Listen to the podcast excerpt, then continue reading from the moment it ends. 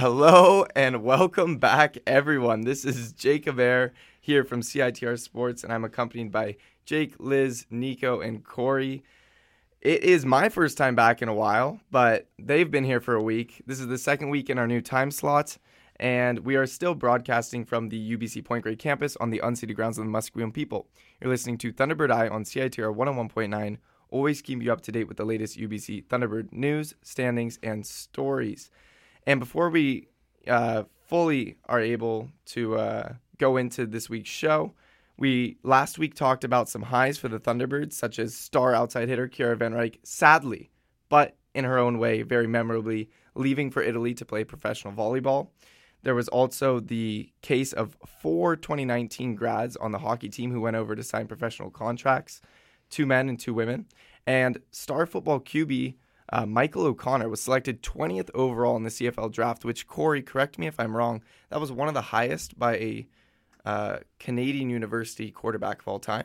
Yeah, I couldn't give you the exact numbers on that, Jacob, but I'm pretty pretty sure. Um, we talk a little bit later about kind of O'Connor's impact on the football team and what the changes in a O'Connorless future mean. Please come program. back. Please come back, Michael.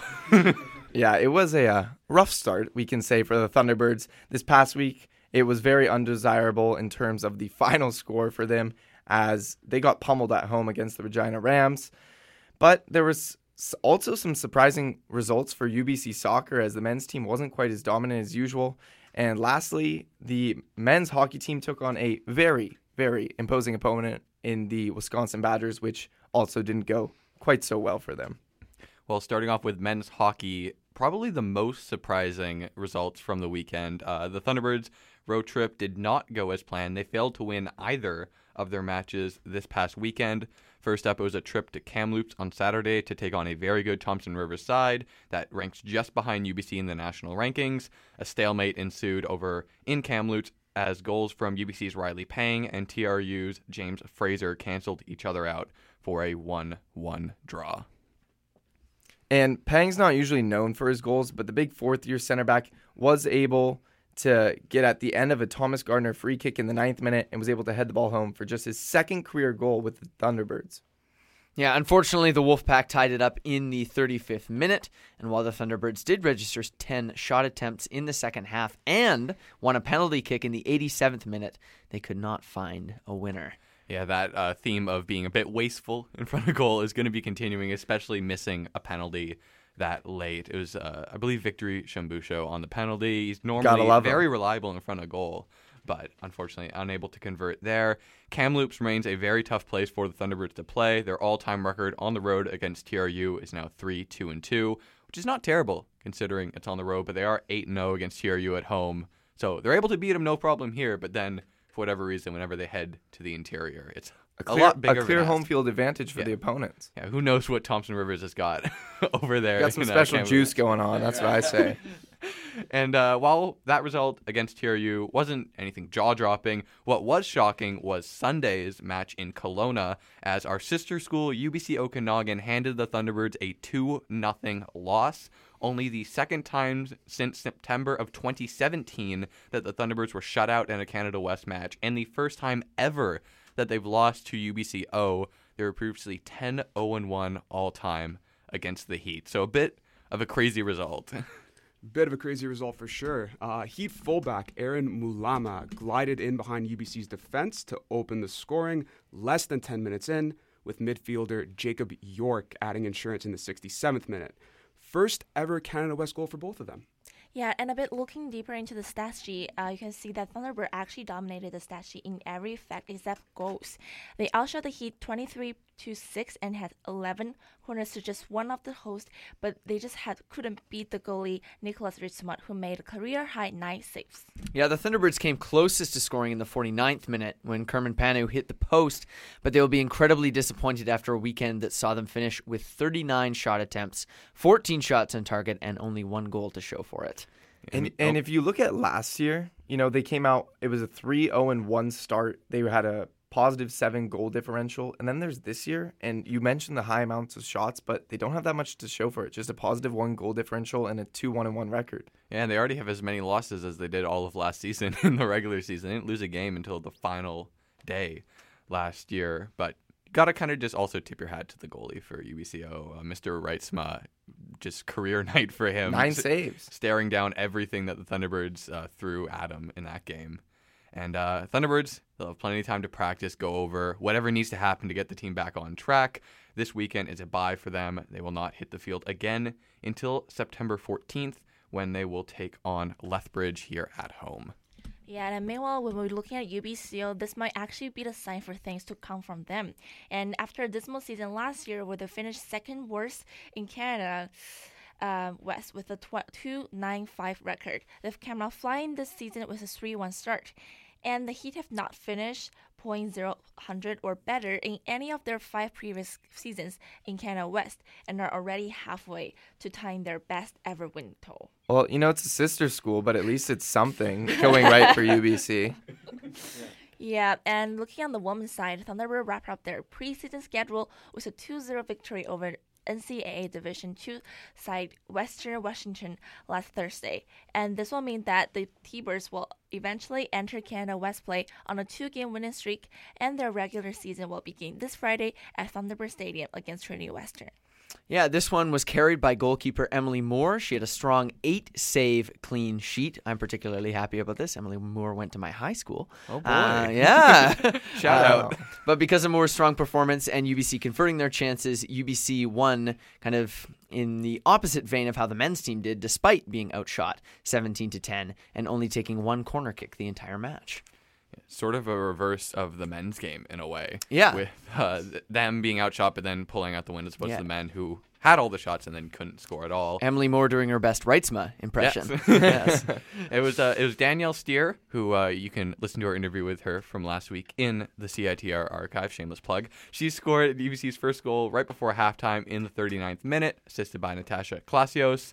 And uh, then using that momentum, UBC scored again soon after the second half started. Rookie Caitlin Tolnai scored an unassisted goal in the 54th minute after forcing a turnover in uh, Western Washington's end. I was going to say Trinity Western, but that's who they're playing uh, this weekend.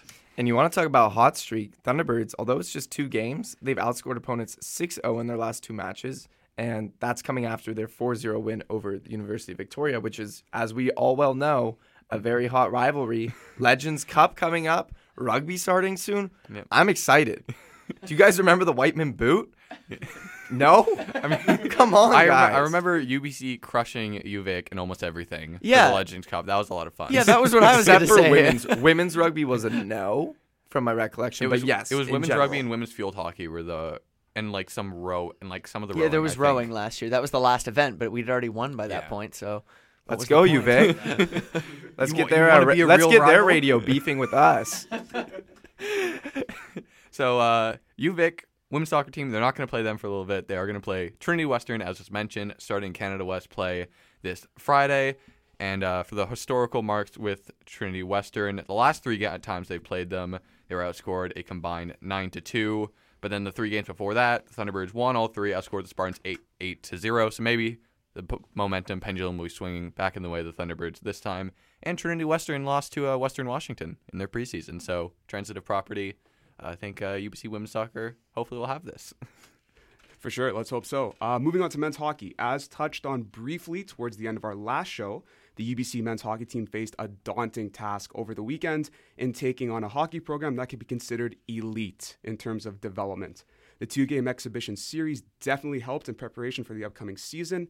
We anticipate another great season ahead and are already counting down the days to the UBC Winter Classic, and we know all of our undergraduate students love attending that. Yeah, the men's hockey team looking to improve on last year's 20 and 17 overall record. As always, they've been dipping into the junior pools, recruiting plenty more players uh, for this season. Forwards, new faces. You got Quinn Benjafield, Jake Kreisky, Brett Clayton, the younger brother of uh, recent grad Chase Clayton, who memorably scored a hat trick right That's at the end right. of the regular he season. Did. That's right. Like doubling his career goals totals for the Thunderbirds in one, one of those day. fluky games. Yeah. So unfortunately, Brett unable to play with Chase, just missed by one year. Uh, also, James Orban, Dryden Michaud, and then defenseman you got Ryan Pouliot, Jonathan Smart, and Jarrett Tyszka, who's not coming until January. Correct. And was a recent draft pick. Yes, the Montreal Canadiens in 2017, round five. And there's another Montreal Canadiens draft pick who performed very, very well over the weekend. Only problem was it was for the Badgers, not for the Thunderbirds. So that probably didn't pan out too well for the home side. Mm, probably not. Who's to say who has the better Canadiens prospect?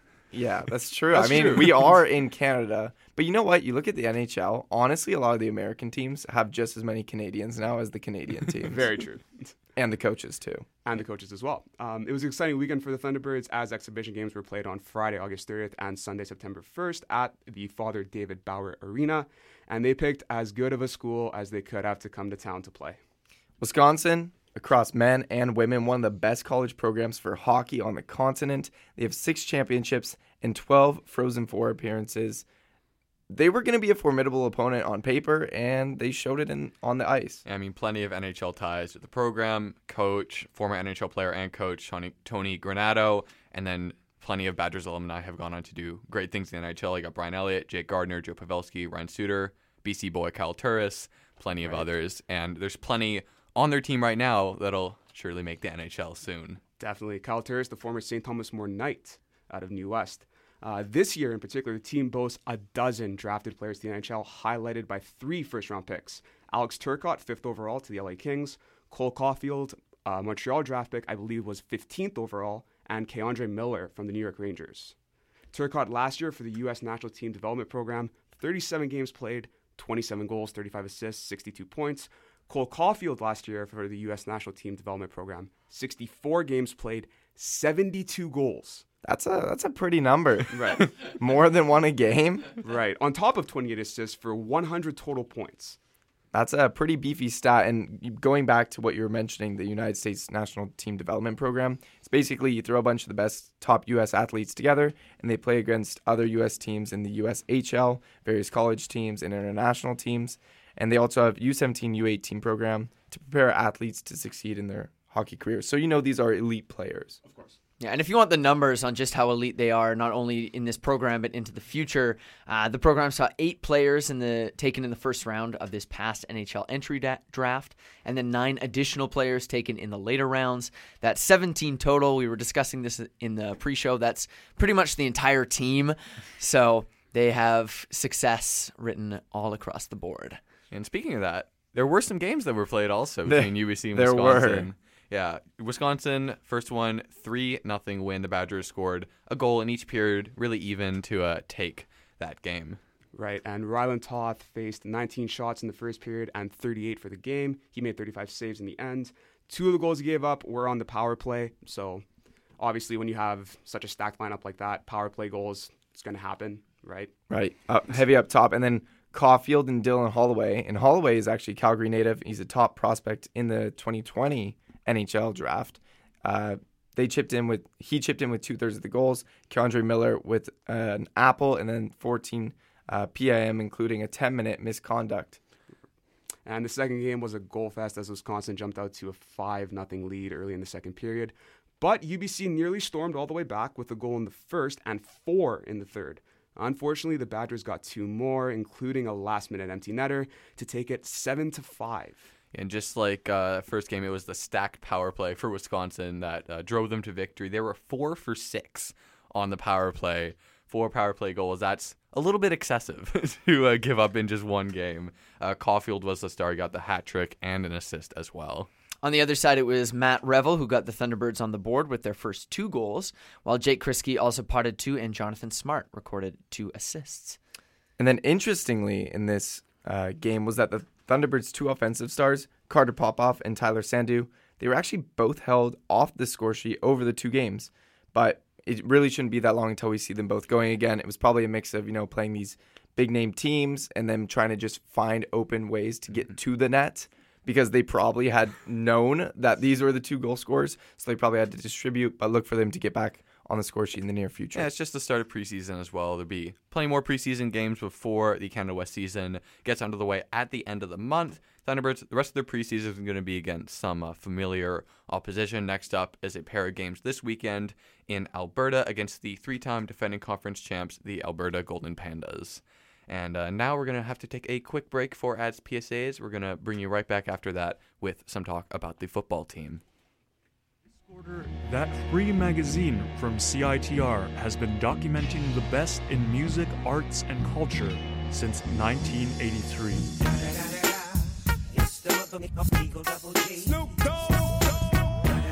Let's see what one man of prestige has to say about Discorder. What up, though? This is Big Snoop Dogg, and I fucks with Discorder magazine. How about that? Smoke every day. Pick up a copy around Vancouver or f with Discorder online at discorder.ca. Bike the Night, presented by MEC, will see 3,500 cyclists light up downtown Vancouver. The ride goes for 10 kilometers through car free streets and includes a mid ride dance party on Burrard Street Bridge. Join us on Saturday, September 7th for a fantastic pre party at Sunset Beach before the bike ride kicks off at 8 p.m. $5 student tickets available for a limited time. Mobi Bike Share Pass included for anyone needing a bike. Register and find more information online at bikethenight.ca.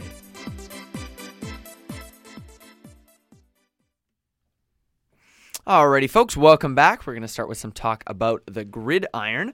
Saturday marked the start of a new era in Thunderbirds football with star quarterback, as we mentioned in the intro, Michael O'Connor having become a Toronto Argonaut. The chalice was passed to freshman Tommy Yanchuk, pride of Lloydminster. On the opposite side of the field were the Regina Rams, sporting a U Sports debutant of their own. First year Josh Donnelly. In the battle of the Saskatchewan born rookies, it was Donnelly's Rams that won the day, and by a considerable margin at that. This one finished 46 to 16 a less than inspiring scoreline to display in front of the large crowd of incoming first years. Not a great first impression. No. Needless to say, who there, knows if they'll be going back for another game? there is room for improvement. and Yanchuk's debut was average. Uh, his 21 for 32 passing line was hardly worse than Donnelly's 23 for 31, but the Rams signal caller outgained his Thunderbirds counterpart by 130 yards, 378 to 248. Yanchuk also had one touchdown toss, a pick, and a nice touchdown run that opened the scoring. He wasn't helped by his offensive line, however, as he suffered five sacks. Yeah, that's not how you want to treat your uh, rookie making his Canada West debut is allowing him to get sacked five times. Welcome That's to a, the big show. It's kind of like a hazing. yeah, there, the offensive line was in on it. It was all about the hazing. But uh, after Yanchuk put UBC on the board first, you know, starting off well, home opener, things are feeling good. Rams, 31 unanswered points. That's not nearly as good. A lot of errors from the Thunderbirds on defense. Bunch of penalties, including two face mask penalties. Regina blocked the UBC punt, and uh, Thunderbirds were unable to stop the Rams' run at all.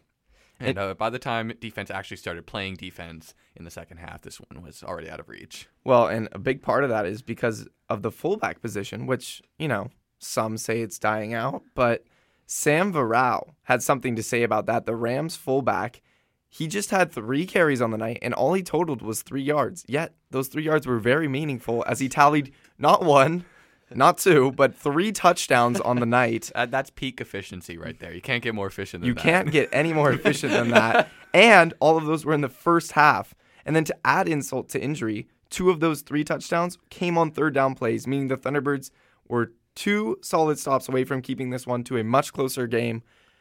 And just like last year, they came up a little bit short. Yeah. I also want to throw in, I didn't put this in the notes, but I feel like it might have been demoralizing for the Thunderbirds once they start giving up all these points. There were a lot of people who were there at the very start of the game.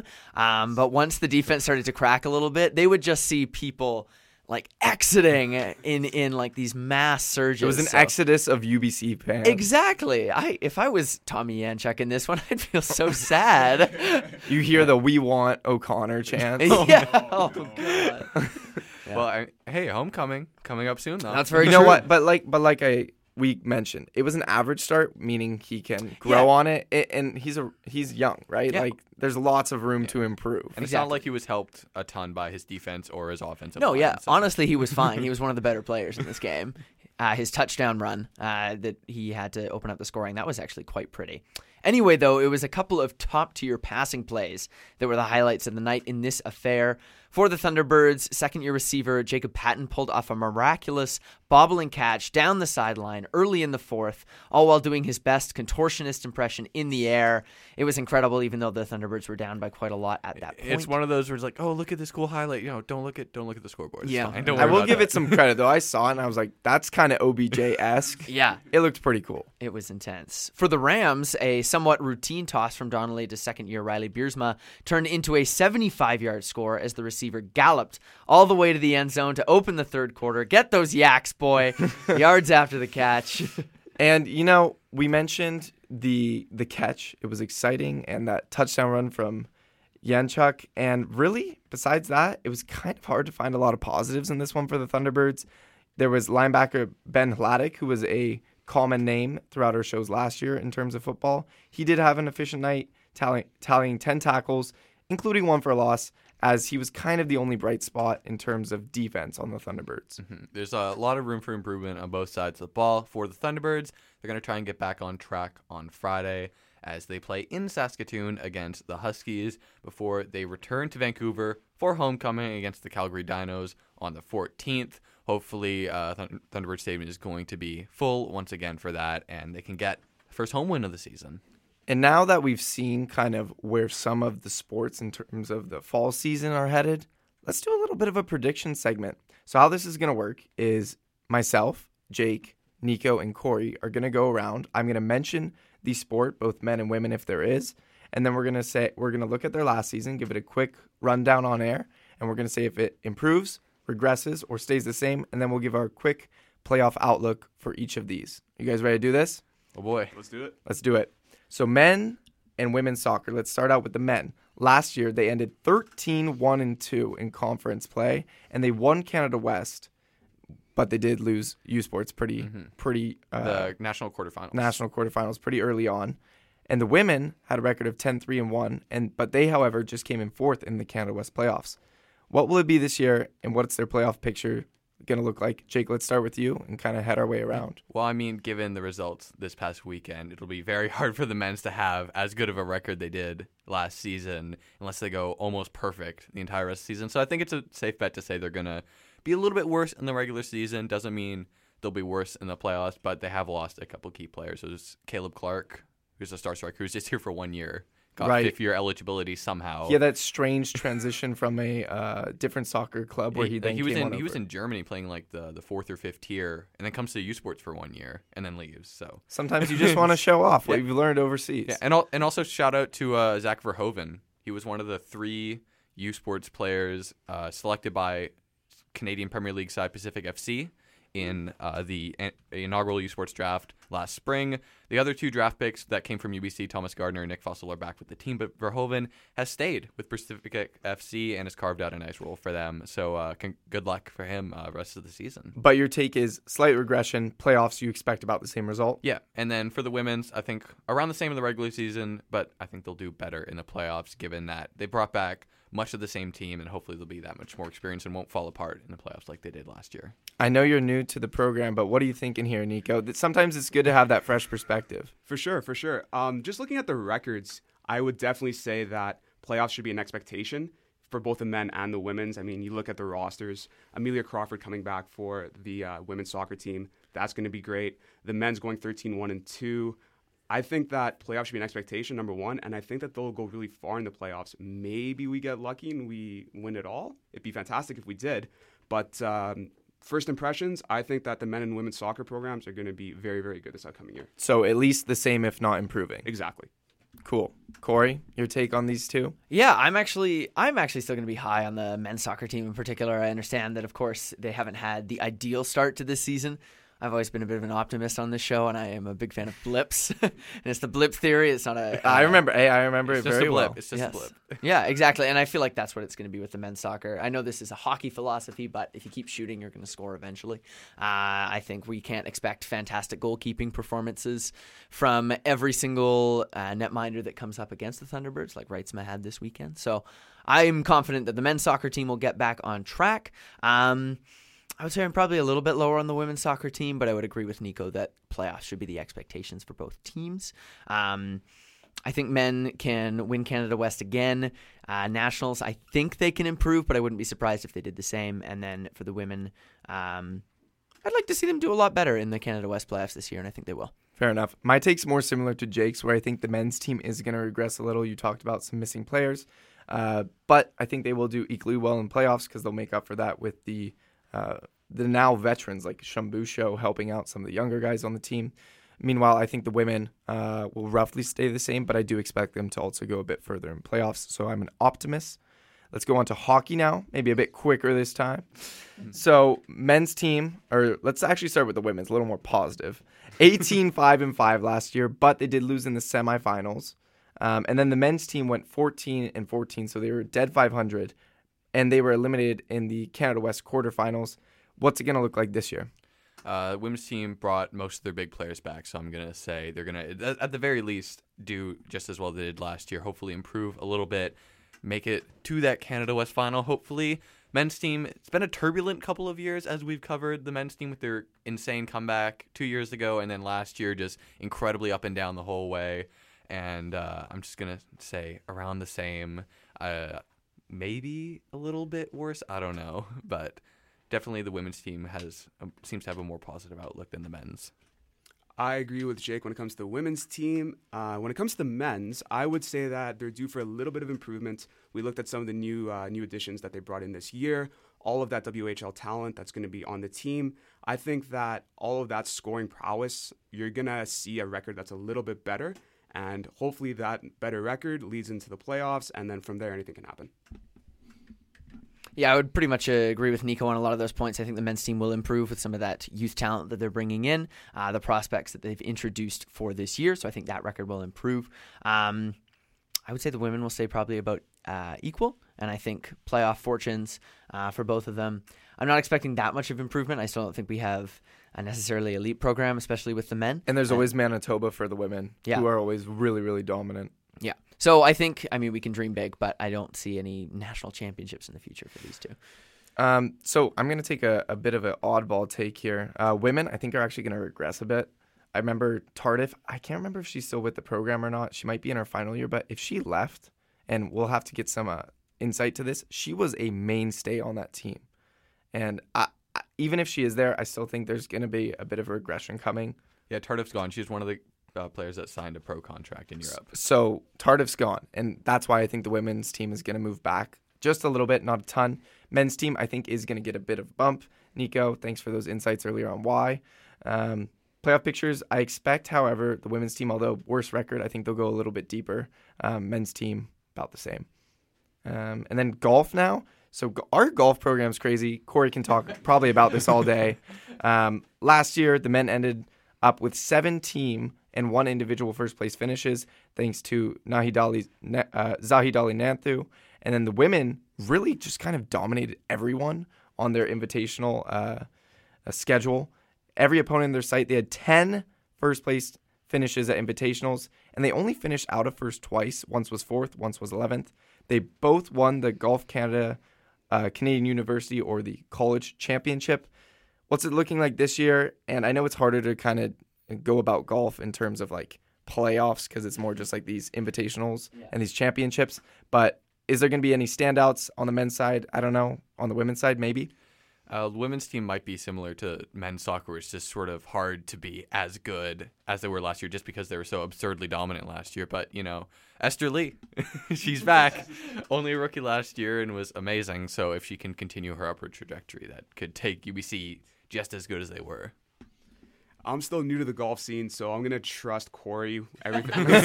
I'm gonna trust Corey with everything to do with golf. So I'm gonna leave it to him on this one.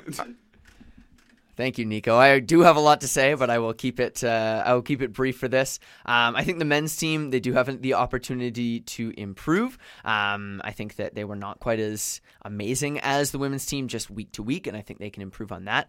The women's team, I Jake said this was impossible. I think they will get better. Uh, the only real standout they lost was Avril Lee. She won the NAIA championships for them last year. Um, she did graduate, but Esther Lee, as we mentioned, she was a first year last year, and Brazilian Brazilian phenom. Yeah, she tore it up, and I expect better things from her still. Um, that one 11th place finish we talk about, that was an out of conference tournament. Uh, so I'd like to see them improve when they're playing against some quote unquote tougher opposition.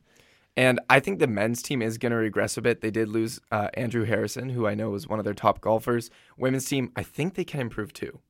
And that's kind of uh, me just mirroring your take. But I do think the men's team is going to regress slightly. Um, we got three more. Let's squeeze them in quick. We're running overtime, folks. Let's do women's field hockey, men's rugby, and football. Just say your quick take on where they're headed, improving uh, or stepping back or staying the same. Uh, men's rugby is the best. They're going to stay the best. Uh, True. because they will always be. Uh, women's field hockey uh, finally didn't win the national championship. So I'm gonna might as well just predict them to win it again because recent history suggests they have a very good chance of doing so. In football, I'm kind of getting a men's volleyball vibe from last year, mm. where they might be completely terrible to start the year, but also have a chance to really improve and grow into their own as the season go on, like that volleyball team did. Uh, really quick, field hockey. I think it's either going to be uh, they're going to stay the same or they're going to improve. Same thing with men's rugby. Football, I'm a little less optimistic. Maybe a little bit of regression in the future. Yeah, I think women's field hockey, I'm going to again say it's a blip. I think uh, they're going to go for another national title, at least contend for one uh, moving forward. Men's rugby, I'd agree with Jake. They're the best.